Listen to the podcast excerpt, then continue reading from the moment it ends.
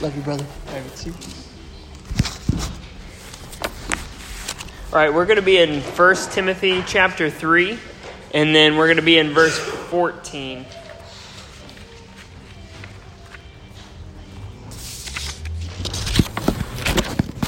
I'm going to try to stay on time, so bear with me as I situate here.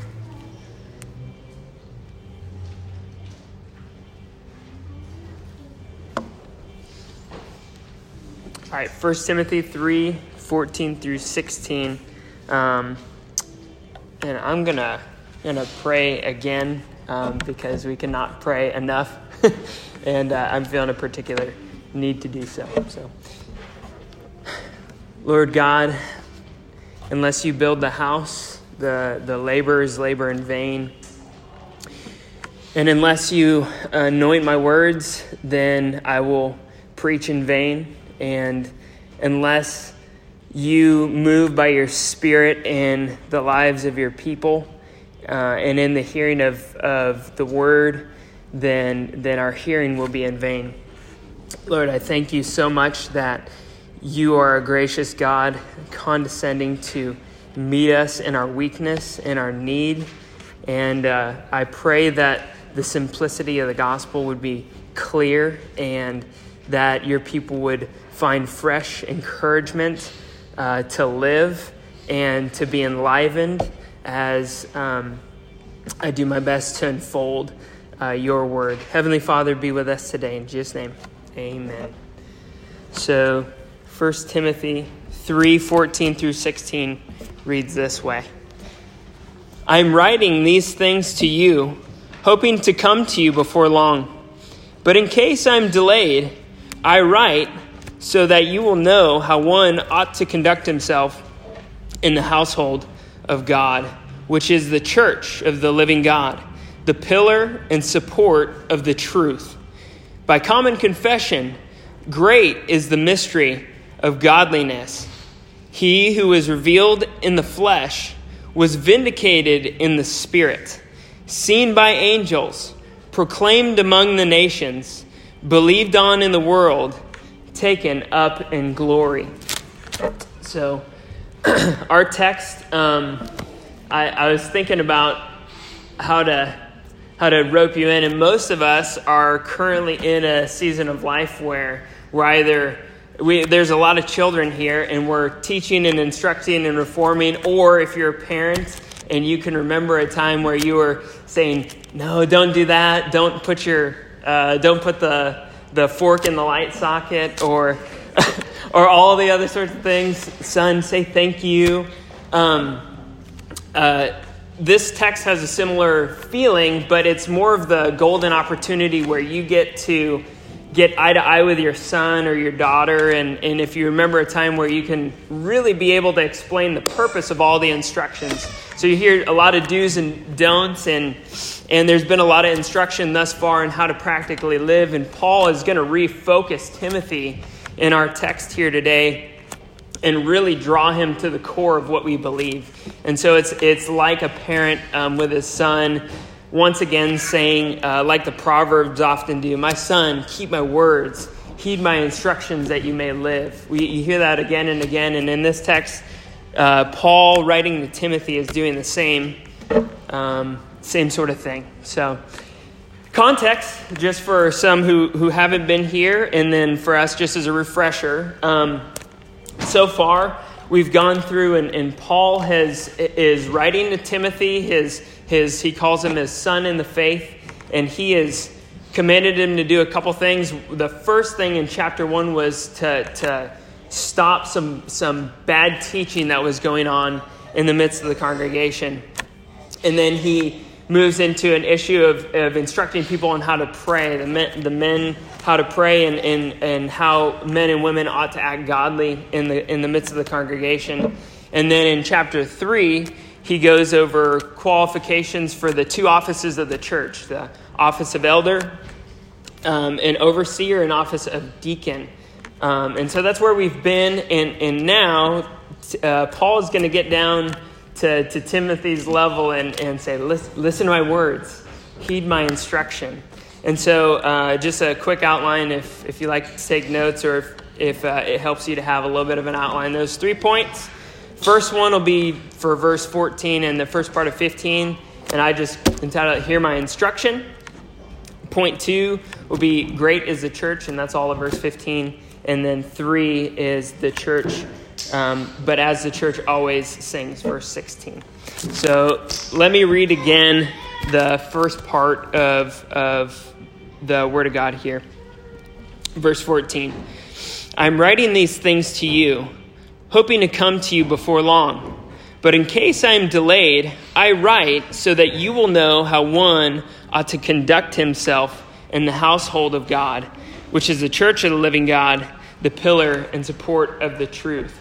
And the first thing that Paul does is he says, I'm writing these things to you, hoping to come to you before long. And it just sounds like such a term of endearment. He, he's reaffirming again his love to this son in the faith um, before he's going to re-instruct him and refocus his attention on what he really wants him to hear um, and just by way of application, I, I wonder if we do this daily. I, I wonder if we have this, and I, I pray that we would have this sort of affection for one another. He starts out and he's, he's about to get again and refocus attention, but um, I feel so often that, that I lack the prayerfulness for each one of you every every week. And so I just want to, as an encouragement, seeing how the Apostle Paul loves Timothy and loves the church, I want us to be kindled to do something similar, uh, just by way of encouragement. So Paul says, I'm hoping to come to you. I want to be with you. He loves being with the people of God, he loves being with the church. Uh, but if I delay, and uh, he, he trusts that God has his ways and God plans. Uh, we make our plans, but sometimes the Lord holds us up. And in the case that that does happen, Paul doesn't make it as soon as he would like. There are some things that can wait, but right here we, sh- we should note that certain things can't wait. There are certain things that must be said to Timothy that are, that are, um, that are so important that, that a holy book of Scripture is going to be written. Um, so what are what are some of the things? Why does paul um, why is he going to take up the pen and write? So uh, we said this in context but the, the, the things that are going on in the church is there's error being promoted and there's a, a false use of, of the law of god. And so paul feels a need to say hey you need to get that under control and and he entrusts timothy with its defense the second thing that's going on is the congregation just needs to know how to act godly. And there's particular things. Prayer is one of them.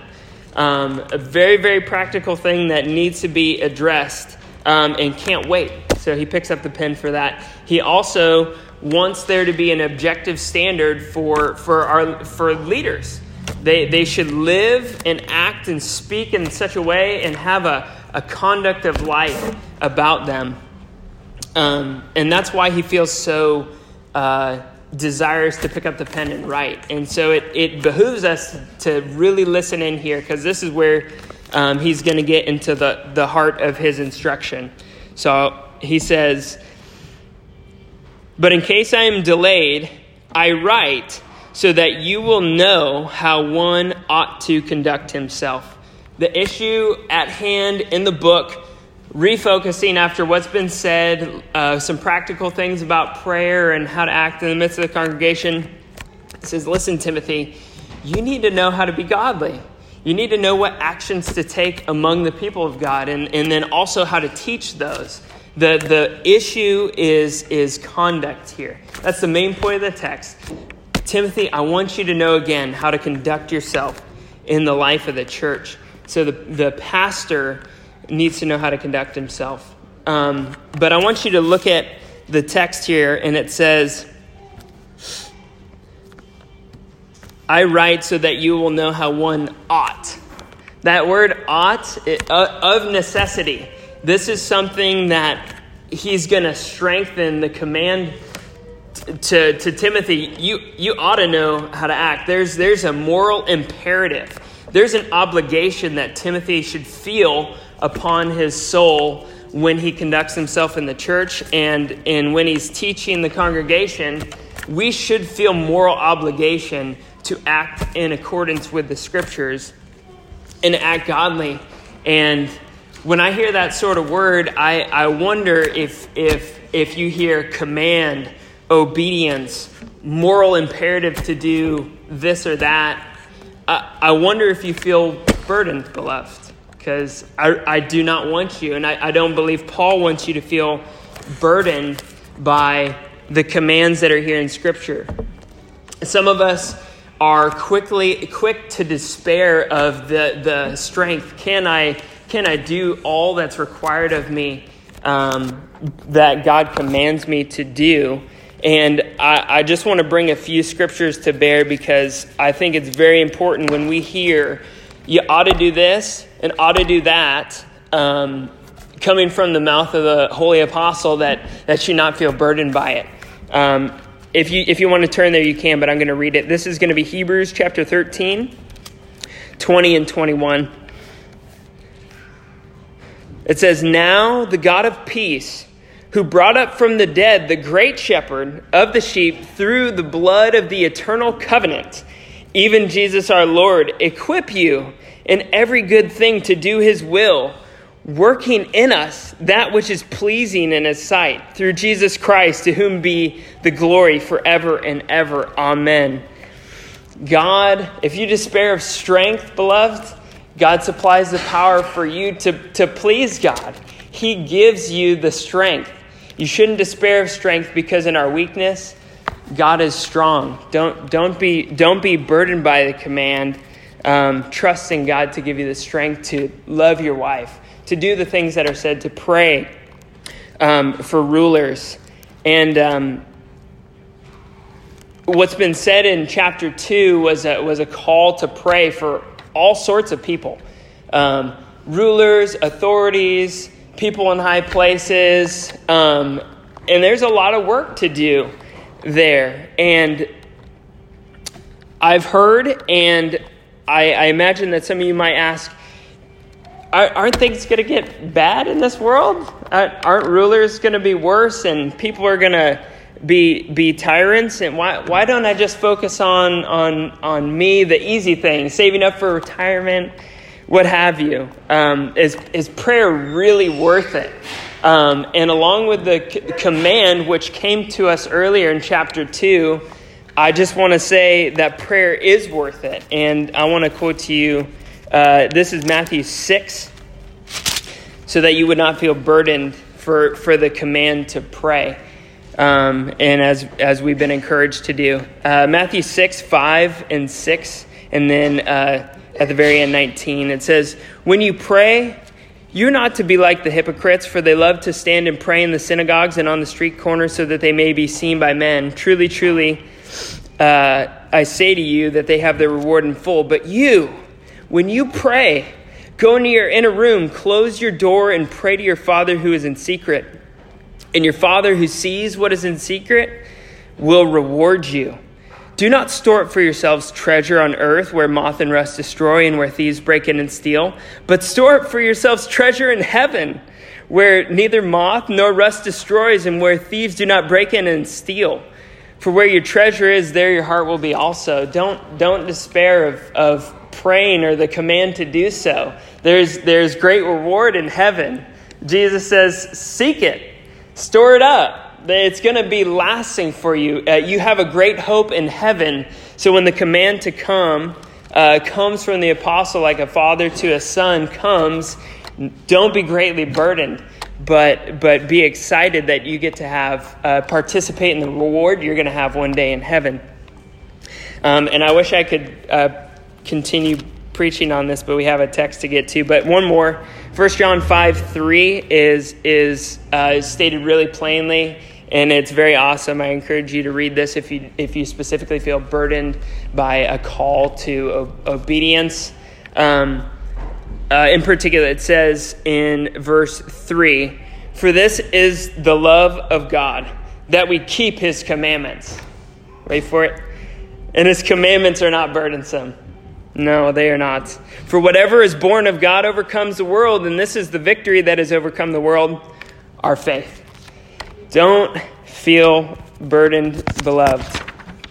And so, like Timothy, I think we all ought to uh, listen in and, and, focus our attention on what's to be said. There, there, it has to be to be said that conduct is an extremely important thing, and so the apostle wants to make sure that that Timothy is taking diligent steps to hear and, and obey the words of God as well as to teach those things. Um, and so the that's that's first point. Uh, we're going to do second point, uh, which is the church is great. So I'll read verse fifteen.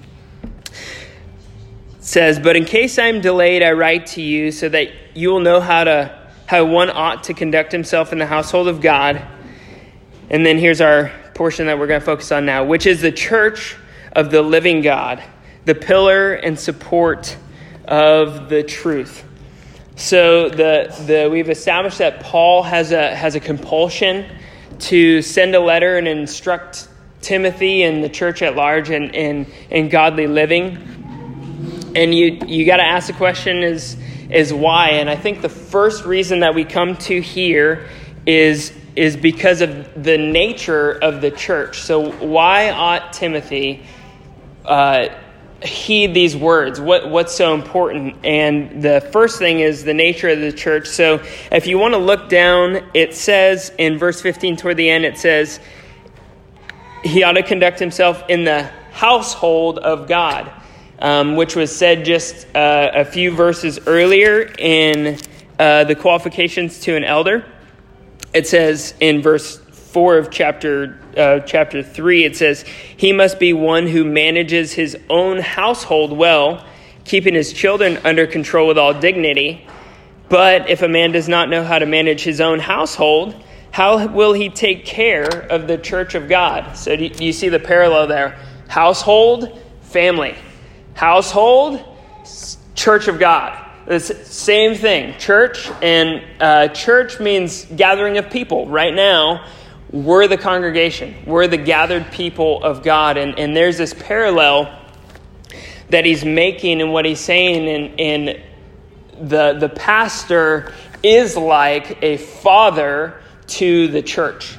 Um, its children, or sh- and there we also we also see the the shepherd to the sheep analogy made. And so Timothy should feel a real responsibility with all of God's children as, as this authority figure.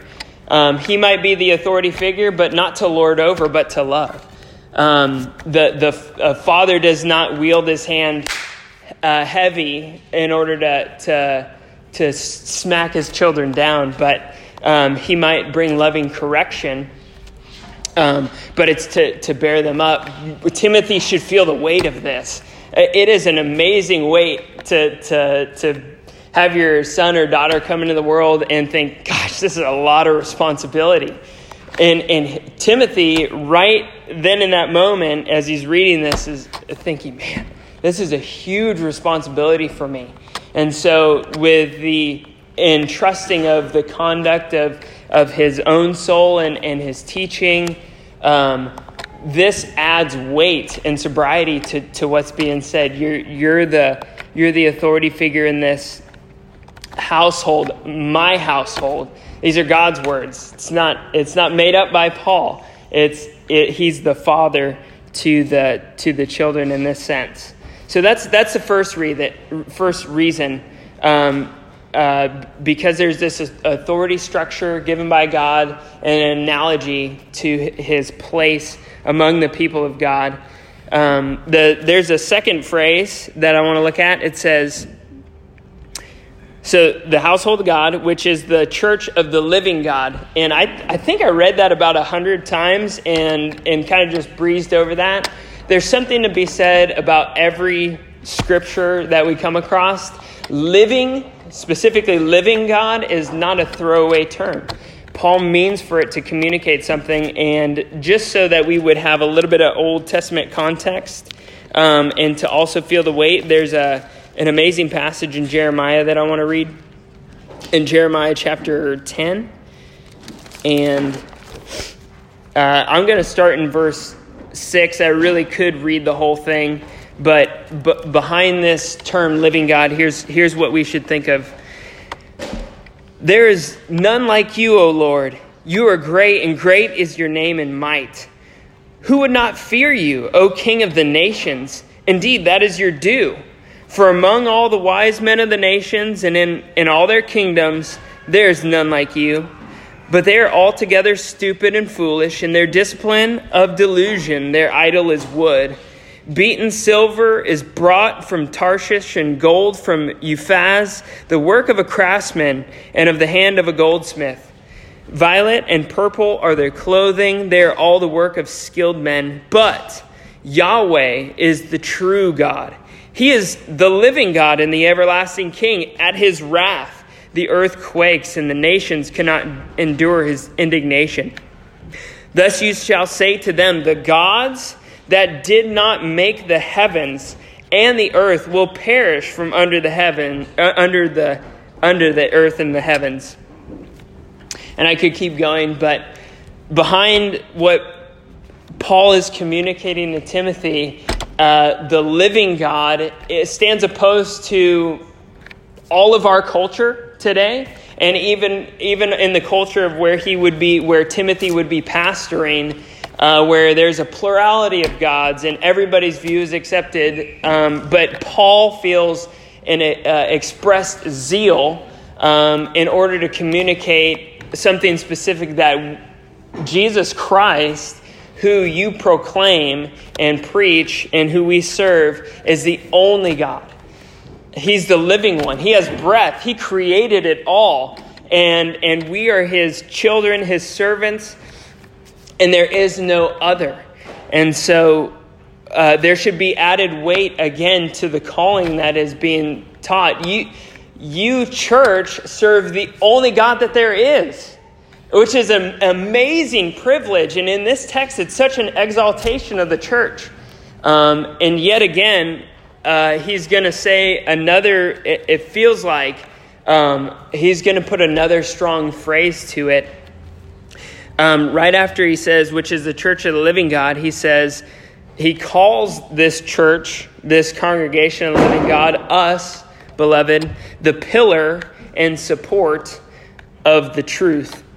Um, and and so this this is going to be the really the third reason I, I think that's coming out uh, as to why Paul is so um, uh, zealous to make sure Timothy understands what he's talking about is the is not just the nature of the church is, is God's family, God's household, um, and uh, servants, and we are all servants of, of the only true God.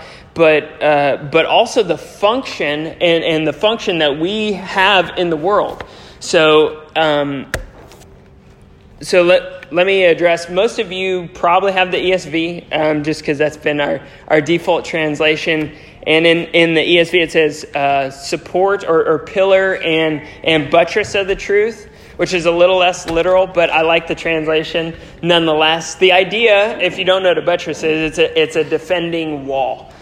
Um, so keep that in mind. Uh, if you read the NASB, K- KJV, CSB, a bunch of others, it's going to be a little more literal and is not going to help with interpreting a little bit for you, but it's going to be uh, ground or foundation or or um, support is what it's going to say. That's more a little more literal. But the picture is clear, right? He's he's already talked about the household of God a number of times. There's a there's a word picture here. What what is what else is a, a pillar and a foundation? It's a house. He's playing off the same term that he used. So in in we, we have to ask a question in, in what way um, does the, the church house or support or bear up the gospel?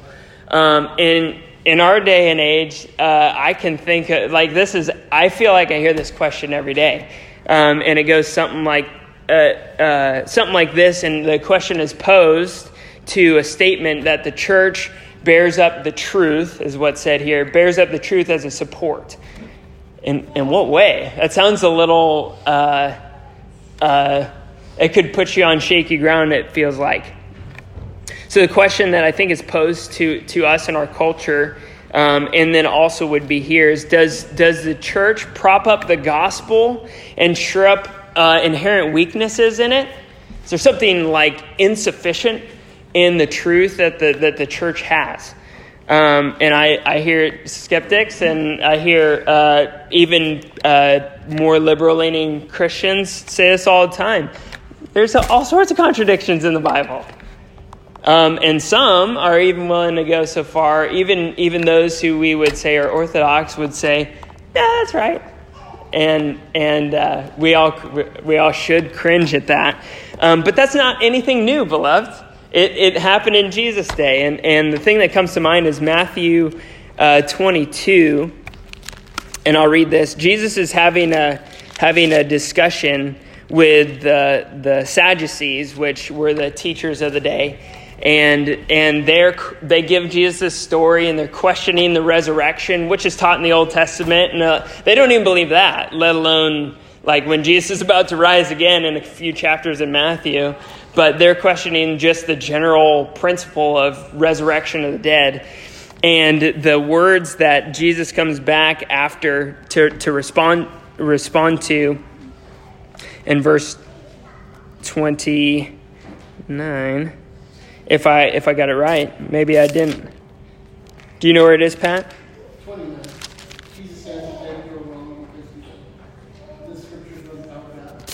Oh, yeah, sorry. I was looking at the wrong chapter.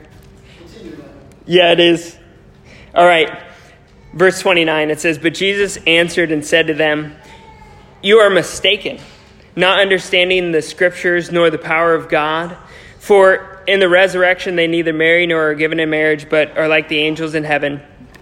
And here, listen to this, because they're questioning the resurrection. He says, But regarding the resurrection of the dead, have you not read what was spoken to you by God? I am the God of Abraham and the God of Isaac and the God of Jacob. He is not the God of dead, not the God of the dead, but of the living. And when the crowds heard this, they were astonished at his teaching. And really, what's emphasized here is the, the present tense of the verb I am.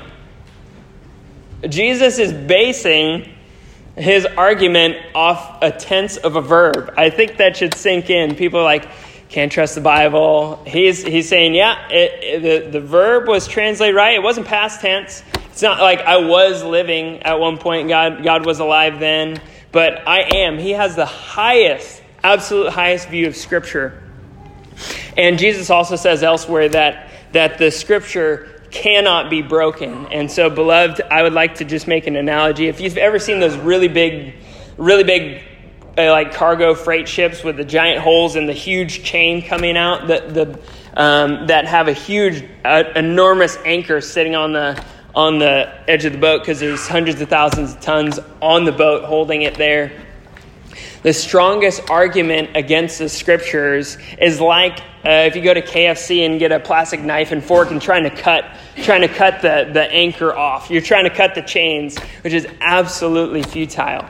The, the scriptures uh, defend themselves. That if you know how to read them, um, all sorts of false teachers will, will twist them and make them say other things, but in their context, the scriptures can stand for themselves, and you can stand on every single word that is written in the book.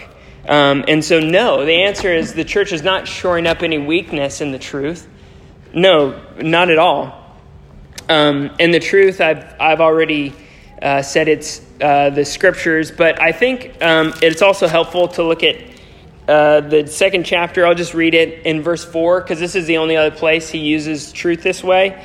Um, in the book, it says, This is good and acceptable in the sight of God our Savior, who desires all men to be saved and to come to the knowledge of the truth. Knowledge of the truth. What, what knowledge of truth you have to come to to be saved? For there is one God and one mediator also between God and man, the man Christ Jesus, who gave himself as a ransom for all, the testimony given at the proper time. And then he says, I'm a, I'm a preacher of these things. And so the truth um, is, yes, generally the scriptures, but even more specifically, and you're going to see that really clearly in what he's going to say next, but it's the gospel. Um, the, the truth of the gospel uh, is, is what's being talked about. The church bears up the gospel. And so, so what is the, the actual way to, to understand the support? How does the church support it? Um, by holding high its proclamation, by just declaring what it is. The, the gospel is, is the simple truth that, that we are sinners. God in, in Christ reconciled his people by the way of the cross. Um, and as we celebrated in Easter just a couple Sunday, uh, yet last Sunday, the resurrection. And so the, the way that we support the, the truth in the world, the truth of the gospel, is by speaking it. And also in this text, living it. Um, the conduct is very important. And, and how do we see that? Well, we, we see the, the opposite of that when um, some famous pastor commits adultery and is found out after years of, of cheating on his spouse, and there's a huge fall, maybe even the whole congregation, um, and all the churches shut its doors. There's a sense in which the God, and, and, and this is an exaltation of the church, um, rightly so, but of, of the fact that we, our actions can bring reproach upon the name of Christ. And uh, what a humbling thing it is to have entrusted to us this message. God has laid a, laid a word in your hands and in your soul to, to proclaim. And so our, our life, Timothy's life here and our lives are, are, are going to bear out a support to that. They're going to support it. They're going to defend it. That's why buttress comes in. That's a perfectly good translation. They're going to defend it. Um, and so it's very important for Timothy to know and for us to hear the words of Scripture and to, and to live uh, under the blood of Christ and in consistency with the gospel. Um, and so that's the, that's the negative, negative picture is when uh, reproach is brought upon Christ because of actions.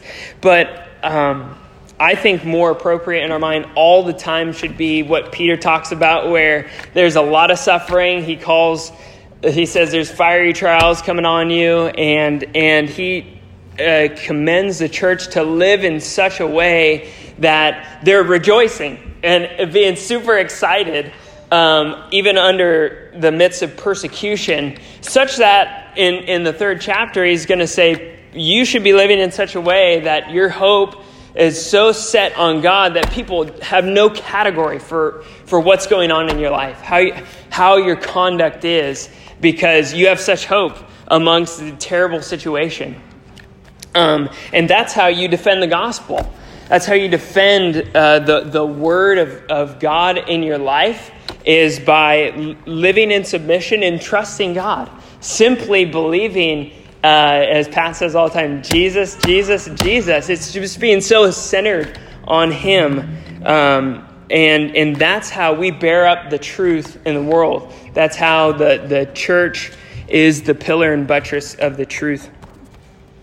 Um, and then, so last last point in in uh, in our in our time together, uh, verse sixteen. I'll read it again. It says, "By common confession, or assuredly, Great is the mystery of godliness.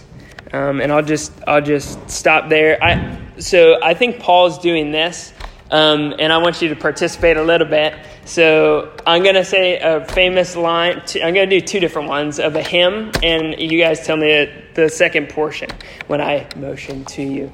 So if I say, "What's the line that follows?" Hark the herald angels sing. That's right. Everybody knows it. Let's do another one. Rock of Ages, cleft for me. That's right. Everybody knows that. And Paul here does, does this amazing thing, which we'll see as an outflow of what he's been saying, but he, he quotes um, what's thought to be the earliest of hymns. Um, and we don't have much info, we don't have it existing other than the words in the, uh, in the scripture here. Um, but that's what he's doing. And so everybody's familiar, confessedly kind of points to the nature of this being uh, of common confession. This is, this is what the church was singing um, in, the, in, in the very beginning. And it says that uh, great is the mystery of godliness. And I, I, read a, I read a good quote from Calvin. And wh- why is the reason this confession that he puts out, this, this song that he puts out, um, why is it so great? It's, well, it's because it does not treat of mean subjects, but that of the revelation of the Son of God. Why is this confession great? Because Jesus is at the center, exalted where he ought to be. Um, the mystery of godliness here it feels like a strange term to me, but the, the point of it is to say that, that Christ, all that Christ is, and all of his acts of redemption, which are here, and we'll go through line by line, all of his, his person and his work um, in the acts of, of the gospel, that's the mystery of godliness. Um, the mystery of, of godly living, godly conduct, which is what Timothy is being called to, to focus on his conduct. And uh, if I don't know if you when you read it, but it feels to me, uh, I was like, why is this? Why is this here? And that's a really, really good question to ask. Why is why is this here? Because he just kind of leads into it, um, and I think that's a natural outflow of his heart for one. But w- when calling somebody to godliness, what what better thing to do than to quote something everybody knows and have Christ at the center. What, what should be and what is the center of all of our, our godly living? What's the greatest example that you can give? Christ Himself. And, and so, what is the center of all of our talk about uh, godliness and where does it begin? He wants to ground Timothy in what he already knows Jesus Christ Himself and all that He's done for us.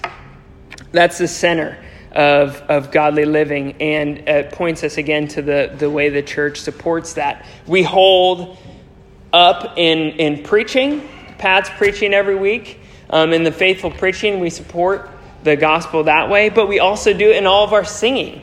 And so when we sang tonight the three songs that we all know and love, um, that is the way we're bearing up the gospel worthily in the world. Um, so let's let's go through line by line and uh, let's look at these. So the first, the first one is it says he, and we all know who the he is because of everything that follows. He, um, he w- who was revealed in the flesh, or he was revealed in flesh, and that's that's Christ. And so much could be said about this, but um, uh, the word, I just want to talk about the word mystery a little bit. So, mystery is a little bit different. We think of uh, something dark and hidden and cannot be known. And mystery is used a little bit differently in, in the scriptures. It, it, it's dark and hidden in times past, and now, presently, it's something that's revealed.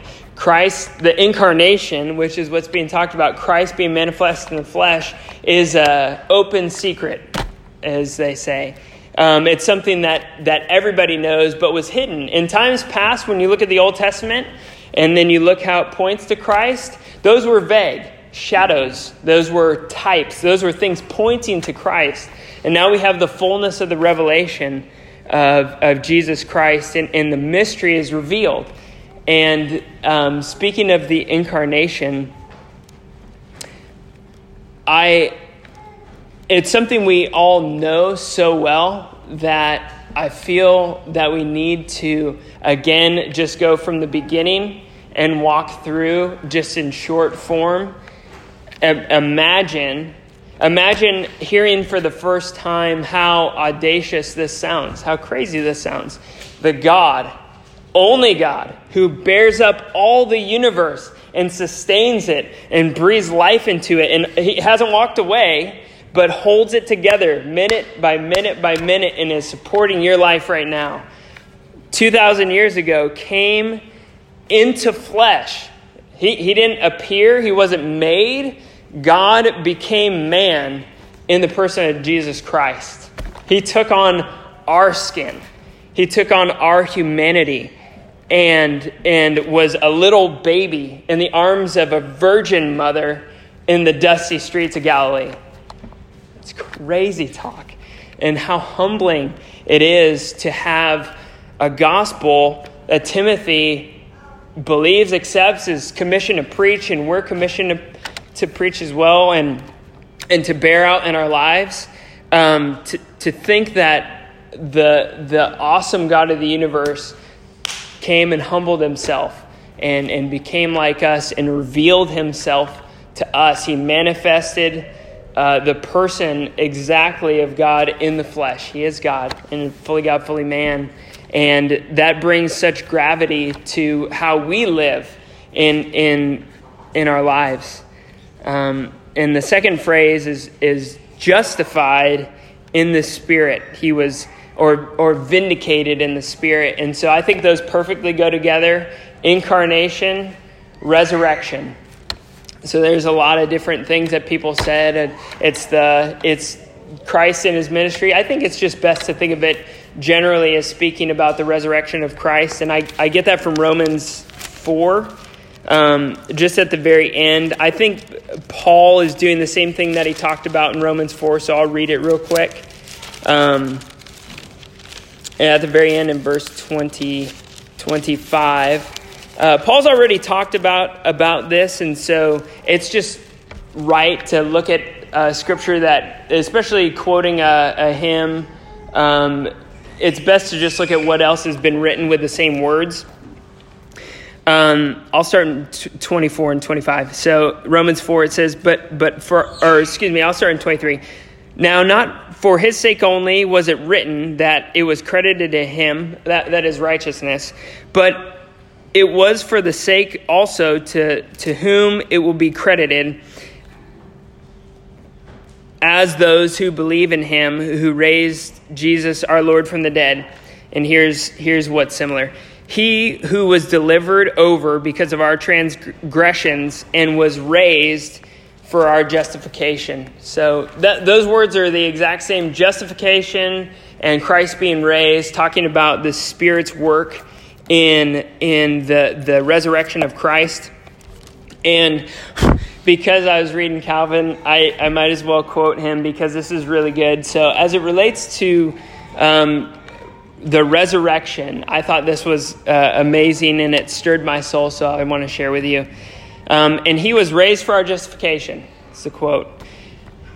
As it would not have been enough for Christ to undergo the wrath and judgment of God and to endure the curse due to our sins without, without his coming forth a conqueror and without being received into celestial glory, that by his intercession he might reconcile God to us, the efficacy of our justification is ascribed to his resurrection, by which death was overcome.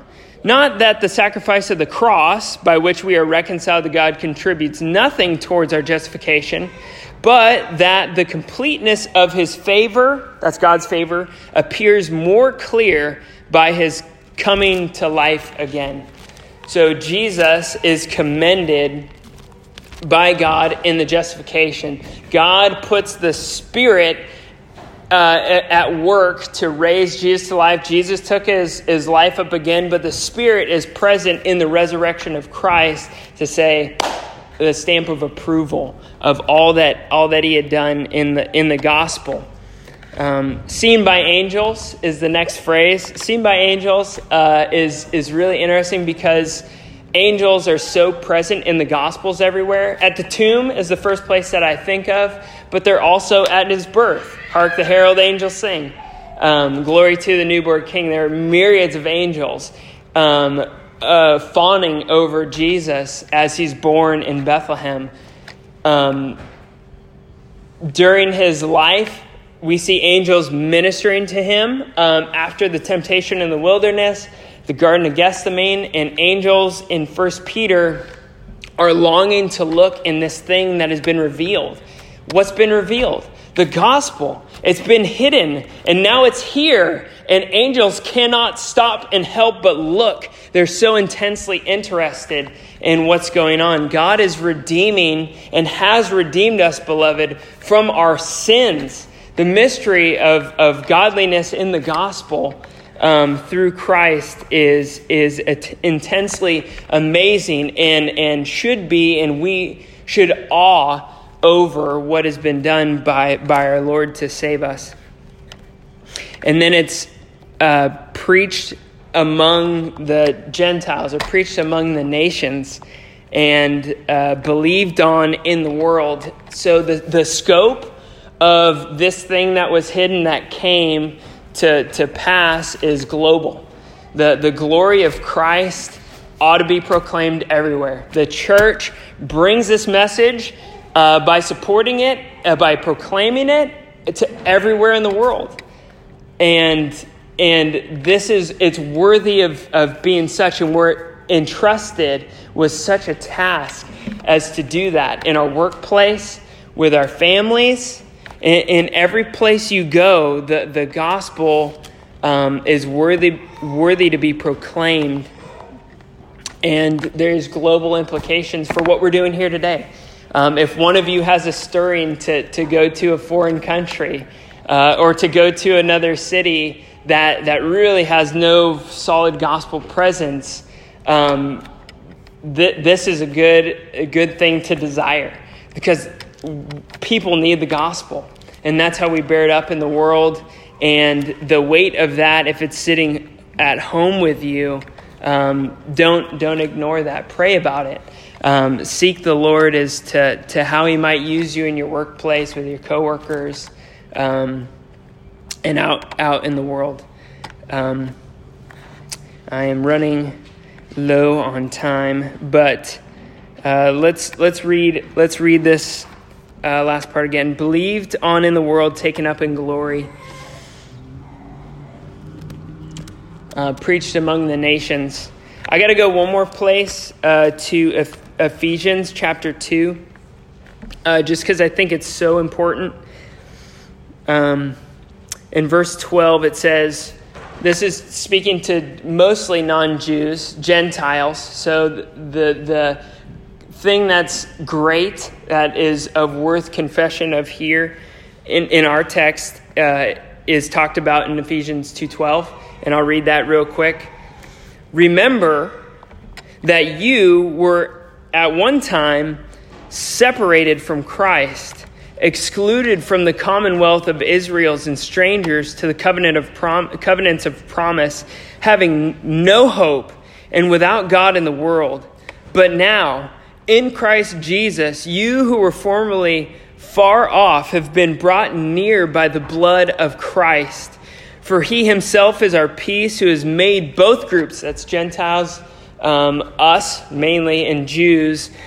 We, both of those groups were made one and broke down the barrier of dividing wall by abolishing in his flesh the enmity, which is the law of commandments contained in ordinances so that he in himself he might make the two into one new man thus establishing peace and might reconcile them both in one body to god through the cross by having put to death the enmity. And he came and preached peace to you who are far off and peace to those who are near. For through him we both have our access in one spirit to god the father. And that's amazing It is is so amazing. I I want you to feel the the weight that Timothy must feel in this thing that is hidden. The the gospel has now been revealed and it's been hidden for for millennia, um, for for centuries that is, and now it's been entrusted to the church. And this guy, Timothy, is is charged to lead a church, and such weight uh, that it must must bring on him that that this amazing thing has been entrusted to him and the rest of his congregation to keep them straight in line with the gospel so that they would bear out uh, in their lives a right living and a right speaking uh, for him and them. And and that and it's an amazing privilege. God could do it many other ways uh, but he has chosen to, to lay the gospel in the church's hands um, and be the center of it for us. And he draws, uh, to, to sum up, he draws Timothy's focus and attention and his conduct, not to himself. He's going to talk about that later, but he must ground him in the center of what we believe the, the life and death and resurrection of Christ Jesus the Lord. And to, and to sum it up, the, the, the hymn ends taken up in glory because that's where Jesus is now. Um, and I wish I could bear out. I will commend a, a book to you just because I, I, I, don't have the time today, but um, there's a series called. Uh, it's an NASBT new series, new series in biblical theology. It's a, a little silver book, but it's called um, Acts of the Risen Lord Jesus. And so, when if you look in like the King James version, you'll see Acts Acts of the Apostles. But this book lays out, and I think rightly so, that Jesus is the power by which the gospel goes to all the nations. And so I don't want you to think here that it's just our sole responsibility to do that, but really in the in Acts, the whole book is structured around showing the fact that God in Christ through his spirit is, is promoting the gospel. And that's, there's a reason that it's going out to the nations. And God ordained that this man, Stephen, in one of the chapters of Acts, is filled with the Holy Spirit. He's preaching the gospel to the Jews, and they reject it. Um, and he sees Christ, the Lord, standing um, as they stone him. And then what happens? The church scatters, and the gospel goes forth to the nations. And then Peter uh, is entrusted with uh, he has a vision multiple times to go to cornelius and go to the go to the gentiles and, and leave and and the fact that god is bringing in the people. So um, i'll commend that book and i'll also say that in as we think about the commission here to timothy and and our the application for us to to bear out the gospel is the fact that that god through his spirit is working in all of us so as to bring about his glory. Um, and I want to commend you to, to, to, to live your life in light of what's been, in light of what's been said. Um, and I want to, I want to pray for us and, um, and we'll wrap up here today. Heavenly Father, you are so gracious as to have entrusted to your church, uh, entrust your church with the message of reconciliation, the message of the gospel, um, and not to leave us in our own strength, but to give us your spirit to proclaim it and support this amazing truth, the center of our faith, that Christ, Jesus, the God man came and lived a perfect life and, and died so that we might be reconciled to you, Father. And he rose again by the power of the Spirit, and we marvel at, at the wonder of this gospel.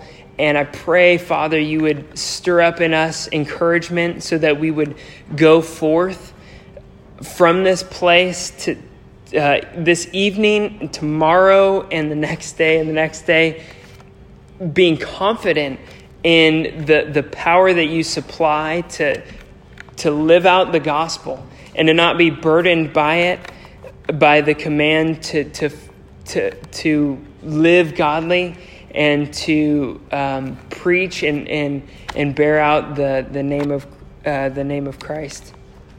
I pray, Father, that as we take communion and focus on the fact that we uh,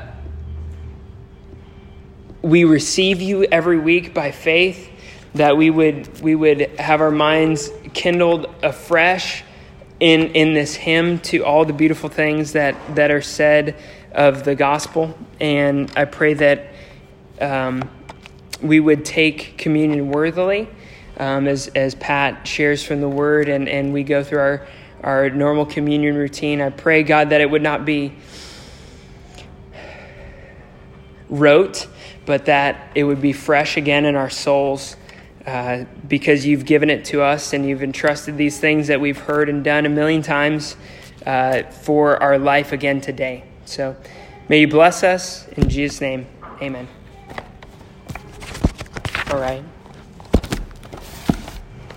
I don't know how to turn this off. Thank you.